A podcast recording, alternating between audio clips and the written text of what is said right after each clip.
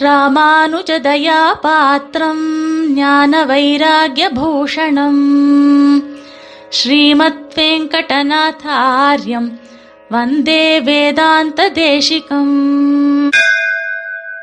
தேசிக பக்தாள் சகலருக்கும் சுப்பிரபாதம் இன்றைக்கு அனுஷ்டானங்களை பண்ணுவதற்கான காலம் என்பது பற்றி சிறிது விசாரிப்போம். பகவான் ஸ்வயம் கீதையிலே அகமே வாக்ஷய காலஹ அந்த முடிவில்லாத காலமாக தானே இருப்பதாகவும் விஷ்ணு புராணாதிகளிலே அநாதிர் பகவான் காலஹ நாந்தோஸ்ய த்விஜ உச்சியதே என்று மைத்ரேயருக்கு பராசர மகர்ஷி அநாதிர் பகவான் காலஹா நாந்தோஸ்ய த்விஜ உச்சியதே வித்யதே. அனாதியான காலம் அதற்கு முடிவென்பது இல்லை.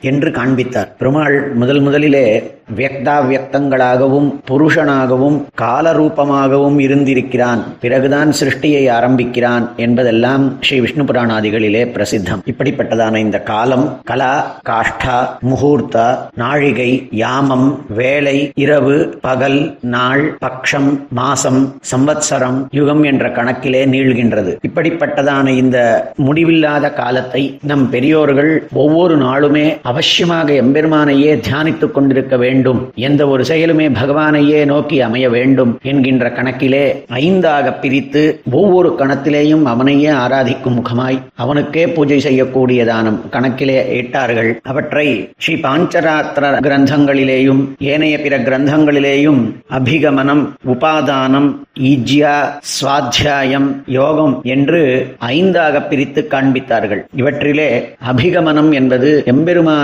நோக்கி செல்லுதல் எனப்படும் அபிகமனம். எம்பெருமானை நோக்கி செல்லுதல்.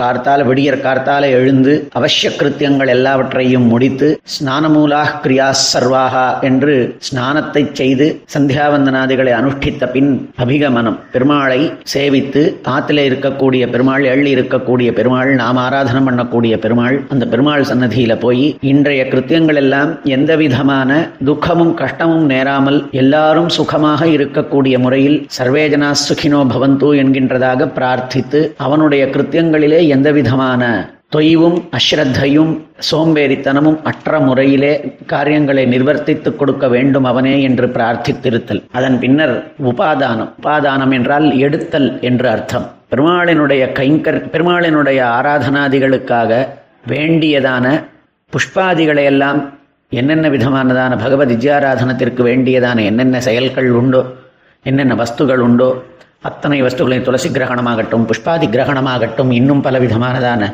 எம்பெருமானுடையதான ஆராதனத்திற்கு வேண்டிய வஸ்துக்கள் என்னென்ன உண்டோ அவைகளை கிரகித்தல். அதுதான் உப உபாதானம் ஏற்றுக்கொள்ளுதல் சேக சேகரித்து வைத்தல். அவைகளை எல்லாம் சேகரித்து வைத்துக் கொள்ளுதல். நம் பெரியவர்கள் எப்பொழுதுமே ஒவ்வொரு செயலையும் செய்யறதுக்கு முன்னாடியே அதற்குரியதான வஸ்துக்கள் அனைத்தையும் எடுத்து வைத்துக் கொண்டுதான் செய்ய வேண்டும் என்பதிலே நோக்காக இருந்தவர்கள். ஒரு சின்ன ஹோமமாகட்டும் அதுக்கு அதையெல்லாம் ஒரு அல்லது இன்னும் கொஞ்சம் பெரியதாக எந்த ஒரு காரியமா இருந்தாலும் அதுக்கு ஷட் பாத்திரம் அது பஞ்சபாத்திரம் அதாவது ஷட் பாத்திரம்ங்கிறது அந்த யாகத்துல இதுல ஹோமாதிகளுக்கு வேண்டியதான வஸ்துக்களை எல்லாம் எடுத்தது திரவியம் ஆஜ்யசாலி புரோக்ஷணி அப்படிங்கறதெல்லாம் சொல்ற கணக்கு இருக்கு. என்று எல்லாவற்றையும் ஒவ்வொன்றுக்கும் நடு நடுவில் எழுந்து போகிறதுங்கிறது இல்லாத முன்னாடியே எடுத்துக்கொள்ளுதல் அந்த மாதிரியாக எம்பெருமான் ஆராதனத்திற்கு வேண்டியதான வஸ்துக்கள் எல்லாவற்றையும் பாத்திர சோதனமாகட்டும் அதே மாதிரி புஷ்பாதி கிரகணமாகட்டும் பெருமாளினுடையதான வஸ்திரங்களை எல்லாம் நன்னா வளர்த்து வைத்துக் கொள்வதாகட்டும் எந்த விதமான வஸ்துக்களையும் அதெல்லாம் உபாதானம் பண்ணி வைத்து சேமித்துக் கொள்ளுதலுக்கு உபாதானம் என்று பெயர். மேல மாத்தியானீகம் பண்ணி அடுத்ததாக இஜ்யா இஜ்யா என்பது யாகம் என்ற அர்த்தம். அங்கு பிரதானமாக செய்யப்பட வேண்டியதான யாகம் பெருமாளினுடைய ஆராதனமே திருவாராதனமே. அந்த திருவாராதனத்தின் பொருட்டு இவ்வளவு நேரம் உபாதானாதிகள் நடந்தன. அந்த திருவாராதனம் நடக்கின்றது. அந்த திருவாராதனத்தை விஸ்தாரமாக எவ்வாறு செய்ய வேண்டும் என்பதையெல்லாம் ஆச்சாரிய முகேன நாம் தெரிந்து கொண்டு அதை அவசியமாக அனுஷ்டிக்கக்கூடியதை இஜ்யா காலம் அந்த இஜ்யா காலத்திலே பெருமாளினுடைய ஆராதனாதிகளை நடத்தி வைத்தல். அதற்கு பிறகு யா இஜ்யா யாகமான காரணத்தினால் அந்த யாகம் முடிந்தவுடனே பகவன் நிவேதித்தமான பதார்த்தங்களை அந்த போஜனாதிகளை பண்ணுறதுக்கு அதனால் பெரியவா அணு யாகம்னு சொல்லுவா. யாகம் அணு யாகத்திற்கு பின்பு யாகத்தில் முக்கியமான ஒரு அங்கம் எம்பெருமானுக்கு நிவேதனம் பண்ணுதல். அப்படி பெருமாளுக்கு அம்சை பண்ணி பண்ணப்பட்டிருக்கக்கூடியதான வஸ்துக்களை புஜித்தல். அதனால் அதுக்கு அனுயாகம் என்று பெயர். இது பர்யந்தமான பிறகு சுவாத்தியாயம் சுவாத்தியாயம்ங்கிறது என்னென்ன விதமானதான ஜபாதிகளோ மந்திரங்கள் உண்டோ அவைகளை தியானம் பண் அவைகளையே எப்பொழுதுமே சேவித்துக் கொண்டிருத்தல் இன்னும் பலவிதமான கிரந்தாவலோகனம் பல கிரந்தங்களை பார்த்தல் பலவிதமான செயல்களை செய்தல் பகவத் சம்பர்க்கம் கொண்டிருக்கக்கூடியதான கிரந்த நிர்மாணம் வியாக்கியானாதிகள் செய்தல் இவைகளையெல்லாம் சுவாத்தியாயம். தன்னாலே கற்ப கற்க வேண்டியவை கற்கப்பட வேண்டியவை அவசியமாக அனுசந்தானம் பண்ணப்பட வேண்டியவை அத்தியனம் பண்ணப்பட வேண்டியவை அத்தியாபனமாக சொல்லிக் கொடுப்பதற்கான முறையிலே எழுதப்பட வேண்டியவை இவையெல்லாம் சுவாத்தியாயம் எனப்படும்.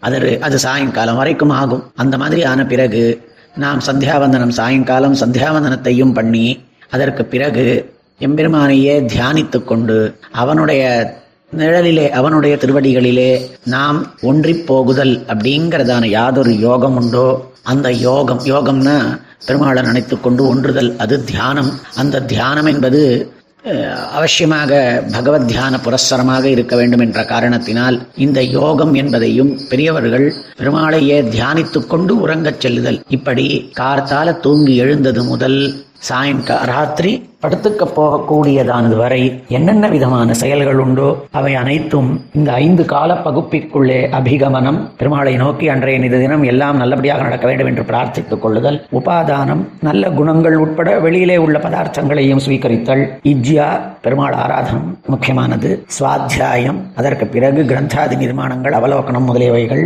யோகம் பெருமாளையே தியானித்து அவனிடத்திலேயே ஒன்றி போகுகை அப்படிங்கிறதாக கார்த்தாலிருந்து ராத்திரி படுத்துக் கொள்ளக்கூடிய என்னென்ன விதமானதான செயல்கள் உண்டோ அவைகளை பிரித்து நம் பெரியவர்கள் அனுஷ்டானத்திலே காண்பித்தார்கள். இவ்வாறுதான் நடக்க வேண்டும் என்பதை குலசேகர ஆழ்வாரும் காண்பித்ததாக சுவாமி தன்னுடையதான சாத்தியோபாய சோதனாதிகார தசோதனாதிகாரத்திலே இருமுப்பொழுதே தி எல்லை இல்லா தொன்னெறி கண் நிலை நின்ற தொண்டரான என்கின்றதான ஒரு பாசுர கண்டத்திலிருந்து ஒரு பாசுர பகுதியை எடுத்து காண்பிக்கிறார். இரு முப்பொழுதுகள் ரெண்டு மூன்று என்று ஐந்தாக பிரிக்கப்பட்டிருக்கக்கூடிய பகுப்பு. இரு முப்பொழுது ஐந்து காலம். அந்த பொழுது ஏத்தி அவைகளிலே இந்த எந்த செயலை பண்ணாலும் அதெல்லாம் பெருமாளை ஏத்துகை ஸ்தோத்திரம் ஸ்தோத்திரம் பண்ணுகை. அப்படியெல்லான எந்த விதமான செயல்கள் உண்டோ அதனாலே எம்பெருமானையே நாம் கொண்டாட வேண்டும் என்பதாக காண்பித்திருக்கிறார்கள். சுவாமி தேசிகன் வேற ஒரு உத்தர கிருத்தியாதிகாரத்திலேயும் அவன் அந்த ஒரு பக்தன் எப்படி காலத்தை கழித்திருப்பான் என்பதை நான்முகன் திருவந்தாதியிலே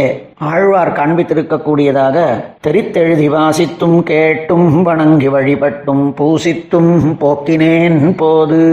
நம்மளுடைய பொழுதை தெரித்து எழுதி வாசித்தும் வணங்கி கேட்டும் வணங்கி வழிபட்டும் பூசித்தும். இந்த மாதிரி ஒருத்தர் எப்பொழுதுமே எல்லா செயல்களையுமே எம்பெருமானை தெரிந்து கொள்வதிலாகட்டும். எம்பெருமானை பற்றி எழுதி வாசித்து அதை பற்றி கேட்டு சேவித்து பூசித்து காலத்தை கழிப்பார்களானால் இதுதான் பஞ்சகால பராயணர்களினுடைய தன்மை. இந்த மாதிரி பஞ்சகால பராயணனாக சுவாமியும் எழுதியிருந்தார் நாம் செய்யக்கூடிய செயல்களையும் கூட இந்த மாதிரியாக மாற்றி எம்பெருமான் விஷயமாகவே இருக்க வேண்டும் என்பதை தான் நம் பூர்வாச்சாரியர்கள் காண்பித்தார்கள். எழுந்தது முதல் கடைசி பர்யந்தம் எம்பெருமானையே தியானித்திருக்கை. எல்லா செயல்களையும் அவனுக்காகவே செய்கை. எல்லாவற்றையும் அவன் செய்கிறான் என்கின்றதான சாத்விக தியாக புத்தியோட இருக்கை என்பதையே நம் பெரியவர்கள் பூர்வாச்சாரியர்கள் பஞ்ச காலங்களாக பிரித்து அனுஷ்டித்து காண்பித்தார்கள் என்பதை அறிந்து நாமும் செய்வனவற்றை யோக்கியமானவற்றை நியாயமானவற்றை பகவத் அர்ப்பணமாக சாத்விக தியாக புரஸ்சரமாக அனுஷ்டித்து பூசித்தும் போக்கி வணங்கி வழிபட்டும் பூசித்தும் போக்கினேன் போது என்கின்றதான கணக்கிலே பகவானையே தியானித்து காலத்தை கழித்திருப்போமாக.